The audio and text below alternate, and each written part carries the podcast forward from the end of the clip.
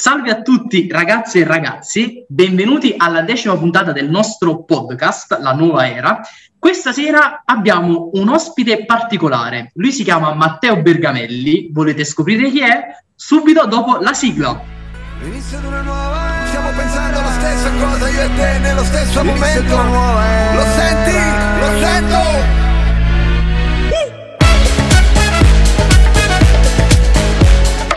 Ciao Matteo, benvenuto al nostro podcast. Allora, ciao, ciao.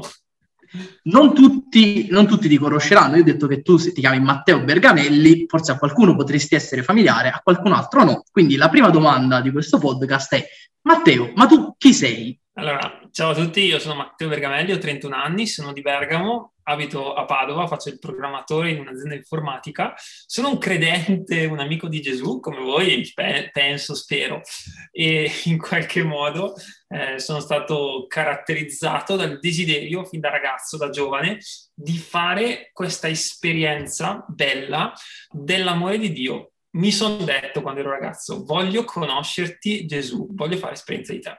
Questa domanda mi ha accompagnato eh, nella mia eh, adolescenza, nella mia giovinezza e, e, ho fatto un po' di cose. Questa domanda mi ha spinto a fare un po' di cose, eh, tra cui un viaggio, tanti viaggi, ma uno in particolare, eh, a piedi da solo, senza soldi ehm, verso una meta religiosa in pellegrinaggio in sostanza per fare esperienza della misericordia di Dio.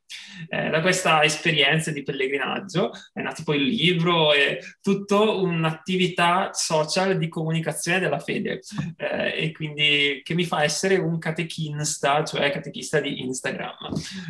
Infatti, eh, diciamo, tu sei molto famoso sui social perché, diciamo, ai nostri amici ascoltatori noi lo diciamo, Matteo Bergamelli ha un profilo Instagram di tutto rispetto in cui diciamo, si propone di, di evangelizzare, quindi di, di, mandare contenuti di Cristo, quindi possiamo definirti un influencer di Cristo. Certo, un very content creator nel senso di contento, ecco. All'inizio l'avresti pensato poi che da quel viaggio potesse nascere eh, tutto questo fenomeno, tra virgolette? No, no, no, eh, è stata un po' un'esperienza particolare dove sono stato guidato attraverso in realtà un'obbedienza. Attenzione, questa non la sa nessuno, perché io volevo andare alla giornata mondiale della gioventù quell'anno eh, e invece il mio padre spirituale mi disse ma sei sicuro che è bene per te a 27 anni con una casa, con un lavoro, andare alla giornata mondiale della gioventù in Polonia? Non è che magari ti serve qualcos'altro che ti faccia entrare nell'età adulta? E io sono andato in crisi perché ho detto, ma come la giornata mondiale della gioventù must per tutti gli animatori della mia parrocchia, e me compreso. So, insomma, mi sono fidato e, e mentre andavo a lavorare in bici mi sono detto, siccome mi fido del padre spirituale. Cosa faccio? Voglio fare qualcosa di super, parto a piedi da solo, senza soldi, per fare esperienza della misericordia di Dio nell'anno della misericordia, il 2016. E vado a Roma nel giubilo della misericordia. Questa esperienza, di, eh, così come conseguenza, questa ispirazione come conseguenza di un'obbedienza, eh, mi ha aperto un sacco di strade e mi ha fatto scoprire che c'è il Signore, c'è è pronto lì per farti un sacco di regali. Eh, e magari lo trovi nel, nel, tizio che ti ospita a casa sua, che ti dà eh, da mangiare, che ti offre il kebab e ti racconta la storia della sua vita, oppure in Giancarlo Patriarca, l'unico irripetibile pa- patrono delle biciclette, adesso vi spiegherò perché, perché, perché a un certo punto quando mi sono fatto male al piede sono fatto male al piede, ragazzi. Vabbè, mi sono fidato del Signore, mi, mi, sono ritrovato a non poter più camminare e quindi, mm, vabbè, mi sono fatto male al piede, tendinite, vado in chiesa e dico, il Signore non mi abbandona. Lo so che tu non mi abbandoni. Se il Signore è il mio pastore, io non manco di nulla. Così mi è venuta questa intuizione. Non posso continuare il pellegrinaggio a piedi, quindi posso farlo in bici, attenzione, vado fuori posso rubare una bicicletta, non se ne accorgerà nessuno. no, scherzo. Così ho chiesto alle signore se c'era qualcuna che mi poteva prestare una bici e a un certo punto però arriva lui e mi dice questo tizio, vieni qua, vieni qua, tu devi andare da Giancarlo Patriarca, digli che ti mando io. Er pasciacco Allora dico, se mi manda il paciacco sono in buone mani. L'indomani mattina mi presento davanti al, al, garage di Giancarlo, patriarca, e mi trovo questo omone con la panza che mi dice il romanaccio proprio, auma che vuoi. Dico, sono un pellegrino, eh, dico di là, mi manda il paciacco ecco, fa il paciaccher figlio di una buona donna. Ecco. Insomma, alla fine mi dice, dimmi di cosa hai bisogno, io ti darò tutto quello di cui hai bisogno. Insomma, ha tirato sulla cosa del garage, ha aperto il garage, c'erano tipo 20 biciclette e me ne ha prestata una e con quella sono riuscito ad arrivare a Roma e ho detto, ma vedi il Signore che grande che è, vedi avere fede veramente mi aiuta a tirare fuori tutte le mie risorse, anzi tutte le sue risorse di lui che morì e giustamente risorse. E, e quindi... Per... Poi ti ha cambiato il piano, tu volevi partire, arrivare a Roma a piedi, invece eh, ti ci ha fatto arrivare però con un altro mezzo. Esatto. Non hai mai avuto paura all'inizio, durante cioè, un qualche giornata un po' più, non lo so, triste, sola? Sì, sì, ho avuto tante volte paura e soprattutto quando ho incontrato i cani randaggi che mi hanno inseguito o quando quell'altra volta tipo mi sono graffiato su un braccio a un certo punto Fortunatamente ero, avevo incontrato un medico il giorno prima che mi aveva ospitato a casa sua, vedi la provvidenza. Allora gli mando un, un vocale, gli faccio vedere il, il, braccio, mi fa, ma è un'infezione molto pericolosa, devi andare assolutamente dal medico, se no poi ti infetta tutto il corpo. Io tutto impanicato, ho detto, ma perché? Ma insomma, ero a farfa abbazia di Farfa, un posto imboscatissimo, paese di 500 abitanti, c'erano solo le brigidine, le suore di Santa Brigida. Sono andato al bar e gli faccio, ascolta, ma non è che mi puoi dare una mano? Eh, ma qua non c'è il medico, il medico più vicino è Massa Martana a 35 km in mezzo ai monti. Insomma, alla fine mi ha accompagnato col gippone, tipo da Ranger, da, da, da, da Walker Texas Ranger, nelle strade tutte imboscate. È stato simpatico. Vabbè, Però possiamo dire, possiamo fare uno spoiler ai nostri amici a casa, alla fine ti sei salvato, altrimenti non saresti mi so, qui Mi parlare, sono salvato. Esatto. esatto. ho solo un braccio, però mi sono salvato. no, scherzo, ne ho tutte e due. Matteo, senti, in realtà pensa che Martina ti volesse fare una domanda in codice, sempre molto eh, enigmatica, però penso che eh, ti volesse dire nel non detto anche, ma come ci si fa a fidare di Dio? Ecco, eh, guarda, io sono un testone, cioè nel senso uno che ci deve sbattere la testa e che in qualche modo eh, deve avere i suoi piani e a un certo punto questi piani si crollano e, e in qualche modo boh, c'è l'inaspettato. Io mi fido di Dio perché ho visto che in qualche modo eh, nella mia esperienza nei momenti difficili lui c'è stato per esempio, il fatto del, del pellegrinaggio, del, scusami, del, eh, magari inizialmente non è che mi fidavo tanto, poi mentre camminavo vedevo che Dio confermava eh, in qualche modo con eh, le opere, ehm, le parole che lui diceva, eh, per fare una citazione, e, mh, praticamente questa cosa qua mi caricava e mi faceva vedere, ma guarda, guarda che il Signore eh, mi dà una mano. E quindi in realtà non c'è un segreto, bisogna fare il primo passo e poi in qualche modo non avere tutte le sicurezze, poi nell'insicurezza eh, Dio in qualche modo agisce e quando agisce... Eh, quello diventa l'occasione per iniziare a credere. Ecco, eh, quindi ecco, bisogna in un momento iniziare a, eh, a, muoversi in qualche modo, a camminare, a, a fare un passo di fiducia eh, e poi, insomma, gli eventi del Signore in qualche modo ti danno una mano per credere. Ecco, quindi, quindi questa è un po' la mia esperienza. Diresti, diresti che si deve vedere per credere o si deve credere per vedere? Tu hai detto Ma che in realtà un insieme le due cose. Cioè, nel senso, eh, io nella mia esperienza, prima ci sono stati testimoni, cioè delle persone che si sono fidate di Dio, il frate che mi ha ascoltato quando io ero adolescente e in qualche modo mi ha fatto sentire voluto bene e mi ha mostrato la bellezza in qualche modo di, eh, di seguire Gesù. Ok, quindi i primi testimoni sono coloro che hanno accolto la parola e che fanno vedere che è bello. Eh, e questo in, in, in, sostanza mi ha fatto dire: ma se è possibile per loro, è possibile anche per me.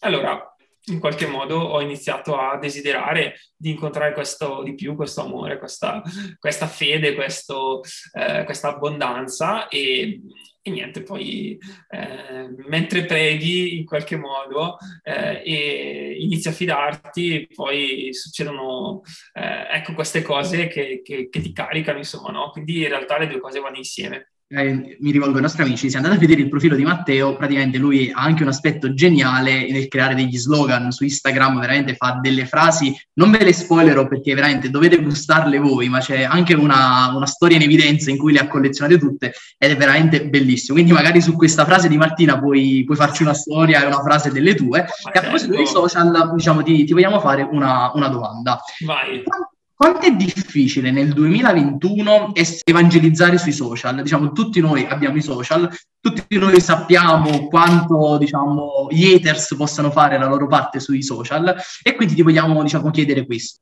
Ok, allora secondo me la fede inizia dalle ginocchia perché in qualche modo si inizia pregando, si inizia ad ascoltare le, la parola del Signore, si inizia in qualche modo a mettersi in relazione con Dio. No?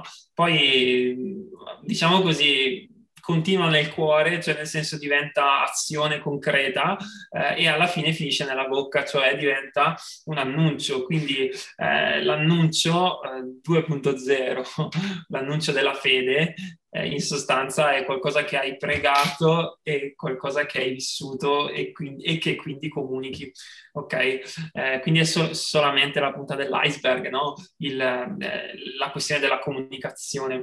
Eh, non puoi comunicare quello che non vivi, non puoi vivere quello che non credi, eh, o quello che non ascolti, quello con cui sei in relazione. No? Quindi per me ehm, è molto importante che ci sia questa corrispondenza, questa equazione no? tra eh, quello che dico deve essere quello che vivo, che deve essere quello che eh, in qualche modo prego, ascolto, vivo nella fede.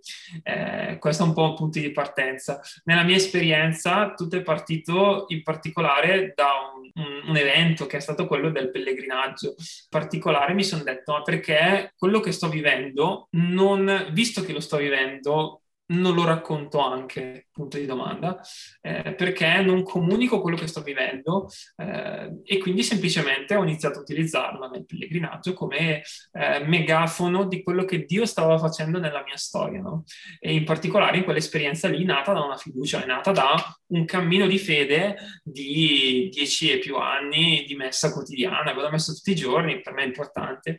E, poi da questa cosa in realtà è nato eh, sono nate un sacco di, di, di, di, cose molto belle. Mi è stato chiesto di scrivere un libro. Tante persone mi hanno contattato perché io raccontassi la mia testimonianza, la mia esperienza di Dio, no?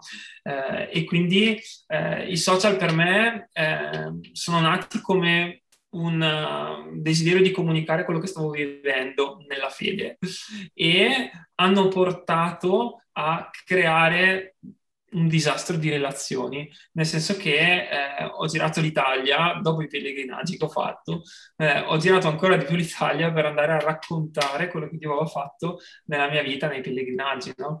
E quindi ho incontrato un sacco di ragazzi, un sacco di persone, di animatori, animatrici, di, eh, ecco, e quindi sono veramente diventati un, eh, un'occasione di, di, di, relazione, no? C'è chi dice, chi, chi li sottovaluta i social perché magari mh, dicono che siano qualcosa di poco, poco reale, insomma qualcosa di, di poco eh, che non ha a che fare con le relazioni vere. In realtà io posso dire che nella mia esperienza sono stati un, un catalizzatore ecco, di, di, esperienze, di relazioni e ho girato insomma, l'Italia per questa cosa qua, insomma no. Eh, ci sono state anche un sacco di persone che non hanno, eh, vabbè, che non condividevano quello che facevo, eh, però son, diciamo che quando qualcuno dice ehm, che quello che dico non, non va bene, eh, mi fa sempre mettere una domanda e, e, e, e mi, mi, dico ma signore, cioè, quello che sto dicendo, forse eh, non va bene, dammi una mano. Particolare... Scusi, ci sono, ci sono mai stati dei, dei, momenti in cui qualcuno, diciamo, ti ha, diciamo, non era d'accordo con quello che facevi sui social, oppure sì. qualche caso in cui, dei, diciamo, gli episodi comuni con gli haters, ti, ti, è mai capitato un episodio di questo? Sì, allora, eh, io distinguerei due tipi di haters, gli haters non credenti e gli haters credenti. Gli haters non credenti sono quelli che ti bestemmiano contro, e tu dici vabbè pace. Eh, una volta tipo feci un post dicendo mi hanno bestemmiato addosso. Eh, c'era tipo l'immagine della Bibbia se anche tu credi che Dio è un grande commenta con una benedizione. Insomma successone è stato molto bello. Eh, oppure insomma persone che magari vabbè, non le conosci non condividono la fede pace eh, una volta ho fatto una diretta eh, con dei ragazzi e c'erano dei tizi che continuavano a bestemmiare, a insultare, eccetera, eccetera. E, e, allora alla fine ho sentito l'esigenza di dire adesso fermi tutti, adesso io voglio pregare per quella persona lì, per quell'adolescente lì che sta facendo queste cose perché si vuole far notare, Signore, vieni nella sua vita, fagli vedere che tu ti accorgi di lui, che per te lui è stra importante. Oh, era un momento assurdo. Spirito Santo Manetta, sentivo il cuore a mille. Secondo me, quel ragazzo lì è stato un po' investito. diventato sacerdote. No, no, non lo so, non lo so. Però è stato investito eh, dall'alto, da, secondo me da, da, qualcosa di forte, perché io l'ho sentita sta cosa che passava attraverso di me. Vabbè, comunque, haters invece credenti, la cosa che mi capita un po' più spesso, e, e lì mi metto un po' in discussione perché io eh, faccio delle cose un po' borderline, no? E quindi magari un po' simpatiche, però certe volte un po' banalizzanti importanti, la fede. Eh, non lo so, ti faccio l'esempio, arriva il pacco Amazon Prime, eh, pacco di cartone con la striscia appunto della croce eh, in nero Amazon Prime allora io faccio la foto e dico Dio ti ama per Prime. Non ti tira pacco e se lo accogli è uno sballo. PS c'è la salvezza in ballo. Quindi un imballo di salvezza che giustamente eh, cosa insomma, che ti arriva anche se non sei abbonato, perché, perché Dio ti abbuona. No, dai, basta, mi fermo qua. Comunque, diciamo, ecco, questo, questo, è un piccolo assaggio della genialità delle storie. Ad esempio, ce n'era una che mi ha fatto veramente molto ridere una volta, il parallelo tra il cioccolato e Dio, in cui sotto scrivevi svizzero, no, israeliano. Questo è veramente stata una molto, molto, sì, molto sì, era, era coccolato fondante, invece che cioccolato fondente coccolato fondante, tipo grazie perché nella croce mi abbracci e mi sento coccolato. Direi che è fondante la mia gioia. Cioè questo abbraccio di Dio che mi fa sentire coccolato, che fonda la mia gioia svizzera no israeliana. Bellissimo. Vabbè, comunque queste cose qua, tipo, sono stato oggetto di, di varie, eh, diciamo così, persecuzioni o varie cose, non tanto, ecco, eh, tante persone che non condividono il modo, ma ci sta, nel senso, per una persona può essere simpatica, per una persona può essere rispettosa. Ecco. Matteo, ti faccio eh, una domanda. Sì, vai in, in, questo mondo, cioè in questo tempo particolare in cui voglio dire, tutto il mondo si sta muovendo sui social e quindi il social è diventato davvero vita ordinaria per tutti quanti, nel senso che non passa un attimo che non devi postare su una storia e se non sei sul social finisci per non esistere. Anche la Chiesa, eh, voglio dire, è approdata sui social. Mm, come vedi questa cosa? Perché poi eh, alla fine a volte è come concorrere lì dove non c'è la tua genialità, eh, anche tra eh, mille professionisti che lo fanno per mestiere, la Chiesa un po' prova a scimmiottare il tutto. E secondo te quali sono i rischi e i vantaggi di quello che stiamo vivendo in questo periodo? Rispetto all'evangelizzazione sui social? Allora, eh, io sono convinto che la base dell'evangelizzazione sia non tanto il come trasmettere, cioè quale social utilizzare, Facebook, Instagram, Clubhouse, TikTok. Questa è solo la punta dell'iceberg. La, la base eh, che deve esserci è il desiderio di voler comunicare un'esperienza bella, un'esperienza concreta, quotidiana, che è stata vera per me e che eh, può essere vera anche per te, eh, che guardi quello che sto facendo. Ecco. E, e non è un'esperienza che è rinchiusa in una chiesa semplicemente, ma è un'esperienza di vita, un'esperienza di quotidianità reale che può essere vera anche per te. Eh, questo secondo me è la base del punto di partenza, perché tante persone magari partono e dicono ma io voglio dare dei contenuti, dare dei contenuti eh, sì, va bene, però li trovi anche su Wikipedia i contenuti. Cioè, per me è molto importante questo, questa cosa qui. Cioè, ho fatto un'esperienza. Gesù è vivo per me, mi cambia le, le, giornate, il mio lavoro, le mie relazioni, il mio uso dei soldi, del tempo, eccetera, eccetera. Boh, questo lo, lo dico senza, senza paura, senza, senza, senza vergognarmi. Eh. Un conto è mio nonno che parla inglese e un conto è un madrelingua. Cioè, i ragazzi di oggi sono nati con i social, si accorgono subito che se, se lo mastichi perché ci sono nati dentro, no? e, e, quindi ho visto tante persone, magari anche di una certa età, che provavano a utilizzare questo strumento qua, però cioè, si vede che è una cosa molto... Eh, un po' forzata, ecco, e, e, quindi il rischio è quello di essere molto trash, molto trash. Io mi dico, ho 30 anni, non, anche se voglio utilizzare i social, non voglio usare il linguaggio, essere un dodicenne, tra virgolette, anche se li uso, voglio comunque essere coerente con quello che sono in qualche modo. Questa è la mia esperienza e poi ognuno la sua.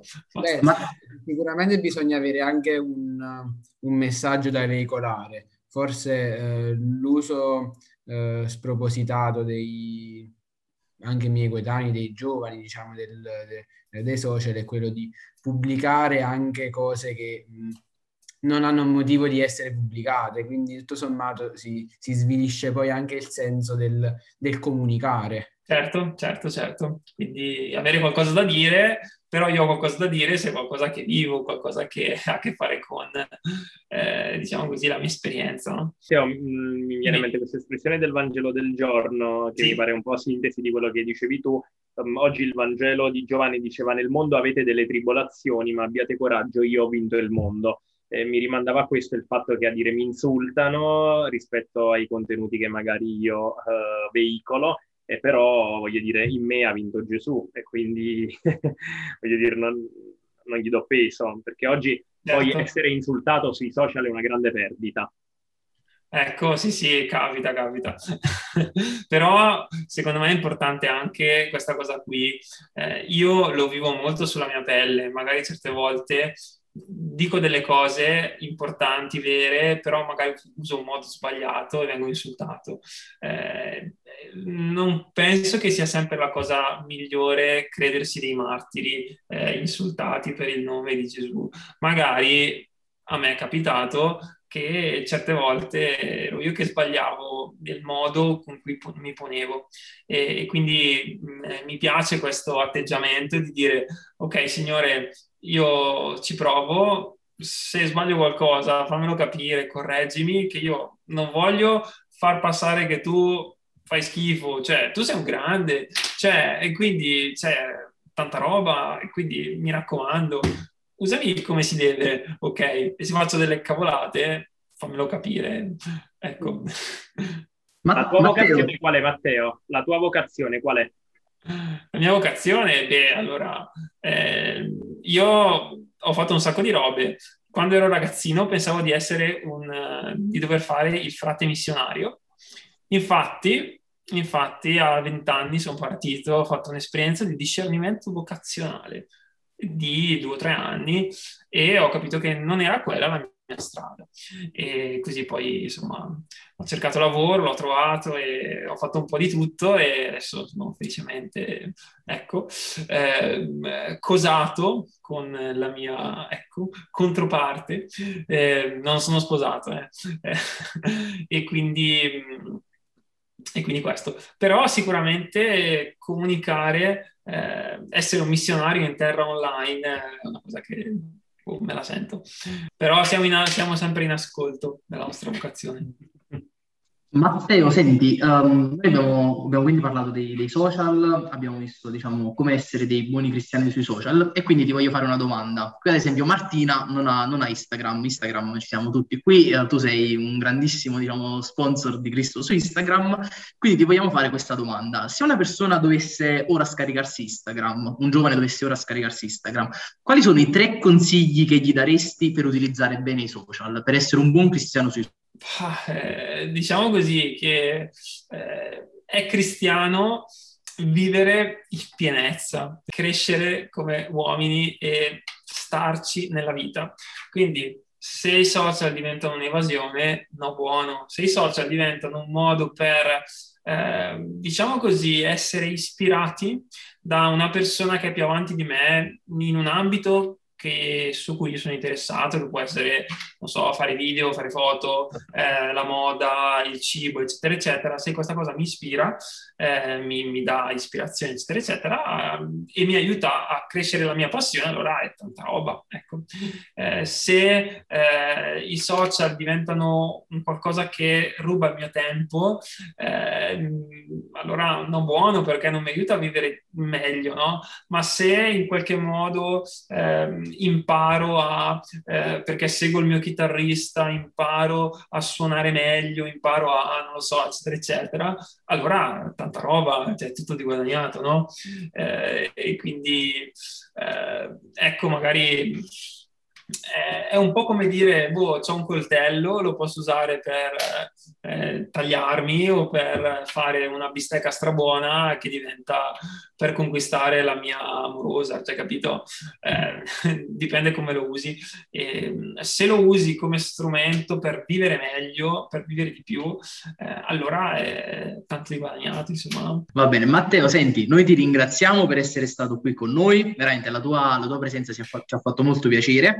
Ovviamente i nostri amici ascoltatori sono sicuro saranno rimasti incuriositi dal tuo profilo Instagram, quindi ho un doppio invito, andate a seguire Matteo su Instagram, il suo nome è Matteo Bergamelli, ma ovviamente seguite anche la pagina della Pastorale Giovanile su Instagram, dove vi terremo aggiornati con tutte le nostre novità. Grazie per averci ascoltato e un saluto al nostro ospite Matteo Bergamelli. Ciao!